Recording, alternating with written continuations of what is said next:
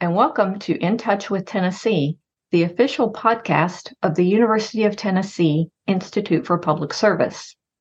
In 2002, 2022, the East Tennessee Local Workforce Development Area, under grant funds from the Tennessee Department of Labor and Workforce Development, tabbed the UT Center for Industrial Services, or CIS, to operate the American Job Centers in East Tennessee.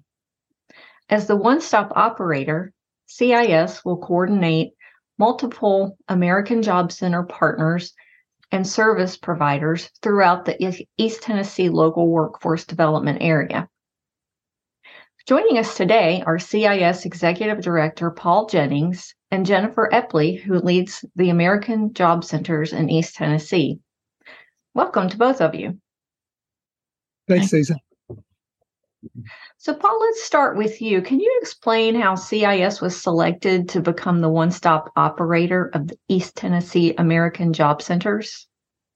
Sure. Uh, you know, the, the short answer is the East Tennessee Workforce Development Board uh, was looking for a one stop operator and uh, issued a request for proposals. We responded. The board liked our proposal and selected us. Um, the more interesting answer is that as we were trying to decide whether or not we wanted uh, to submit a proposal, we held a lot of discussions with uh, our internal team members and our partners to try to uh, really decide whether this was something that we wanted to do. And then, probably as equally important, is this something that um, where we could add add value. You know, there were a, a lot of uh, people uh, that really questioned whether this is something we wanted to get into because it was somewhat outside our our normal uh, space where we operated. But as I started looking into it more and more and talking with people and inside the workforce development system across the state, as well as uh, with uh, our business and industry partners, I started to see where there was a place where we could really make a difference, and uh, that there were ways that we could add value. I think from the university perspective, we could provide stability, we could provide connections to the university and resources. And then from a CIS perspective, it really helped it addressed our mission and it built on our um, experience. You know, over the years, Susan, CIS has added programs and service lines as the economy changes and the needs of, uh, of business and industry change. And we felt like this was a just the next step in that journey. Right. So, as a one-stop operator, what exactly is um, is the center's role? Well, I think the first thing is to think of the customers of the American Job Center. And the two customers are job seekers and employers. So to support job seekers and employers, and when you think of job seekers, you're really thinking of people who really face obstacles to employment. And so they need a range of services to help them help them uh, seek and secure jobs. Mm-hmm. So there are a range of services and programs within that American Job Center. Well, the one stop operator uh, coordinates and provides leadership for the range of services to make sure that they're aligned and working together to impact the uh, uh, the job seeker and help the uh, and the employer. So, CIS role within that as the one-stop operator is to coordinate those services and then find areas working with it, the AJC team where we can contribute and help improve uh, improve the services. Mm-hmm. It, thing that I've emphasized a lot as we've we've uh, uh, gotten into this role is to identify those niches where we can where we can really add value. Mm-hmm. So, for example, uh, conducting professional development sessions, sponsoring events, helping with outreach. Those are things where we can add value. So as I told Jennifer a number of times, I don't want to get in your way, but just let's just keep finding where can we add value to this and help this make a better system. Mm-hmm. Do you see that role expanding in other regions of the state uh, in the future? It could, Susan. I think the the approach that we're taking is uh, we're going to continue looking for opportunities where we can contribute to the workforce development system in the state. Uh, any place we see where we feel and our partners feel that we could help strengthen that system, add value to that system, uh, uh, we will uh, would like to participate. Mm-hmm. I think uh, uh, I think the, the the important thing is to really we want to serve and we want to see wherever UT can can help that's where we want to be okay so jennifer tell us a little bit about your position at the east tennessee american job centers Sure, Susan. Thank you. So, my role is actually the one stop operator manager. So, I'm the person who assists our partners in connecting together, making sure that we are uh, working as one team, um, supervising the function and flow of referrals and outreach and connections and that sort of thing. So, ultimately, um, it's basically oversight and making sure that we're following policy, making sure that we're conducting training on a regular basis, um, just ultimately making sure that everything is working well together as a well-oiled machine. Mm-hmm. And what is the general mission of the American Job Centers? And kind of like Paul said a second ago, to echo what he said, you know, ultimately we serve two customers, and that's going to be job seekers and businesses. And for our job seekers, as Paul stated, it's individuals who have barriers to employment. So we have a priority of service, and that priority of service says that we serve veterans. Uh, we work with uh, veterans who have uh, barriers to employment. Those are our top ones. And we also work with individuals who uh, may be on assistance of another type. For example, they may be on TANF benefits, they may be on SNAP benefits, they may have um, some sort of uh, other barrier to employment. And so we w- work with those individuals who have barriers, who need additional assistance uh, in actually, you know, obtaining a resume or perhaps doing a job search or mm-hmm. you know obtaining uh, the required elements for starting a new job, like transportation or perhaps uh, clothing or tools or that sort of thing. So ultimately, our partners work together uh, so that they can assist those individuals. If an individual needs training, to actually get employed mm-hmm. then we have partners that work with those individuals to get them training and and the goal is shorter term training training that's focused on in-demand occupations uh, so that we're working hand in glove with our employers and meeting those actual employment needs that they have and then the second uh, partner in that uh, work is going to be our employers mm-hmm. and so we want to work with our employers to make sure that they are um, able to post their jobs on Jobs for TN and they're registered for that. That's our state system. Uh, we want to work with them to uh, set up job fairs, assist them in having on site job fairs either here with us at the American Job Center, and we have 10 of those across the area, or on their site. Um, and then you know help promote that as well and just whatever their needs are try to make sure that we're working with them uh, to get those needs met Right, great. Well, how does someone connect with the American Job Center? Sure. So I'll give you about three different ways that they can connect. They can go to tn.gov forward slash workforce.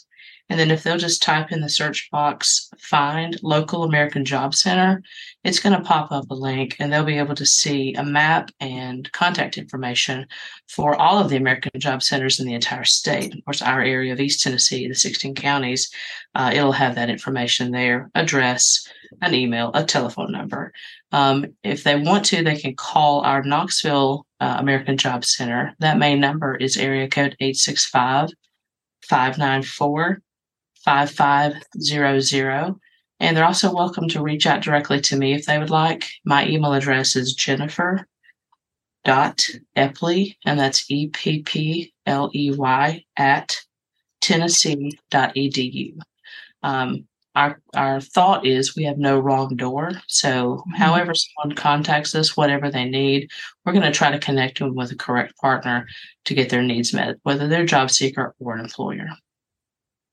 Okay, let's go back to um, becoming a part of the UT Center for Industrial Services. Um, what benefits have you seen in in becoming, um, on you know, under the UTCIS umbrella? Sure.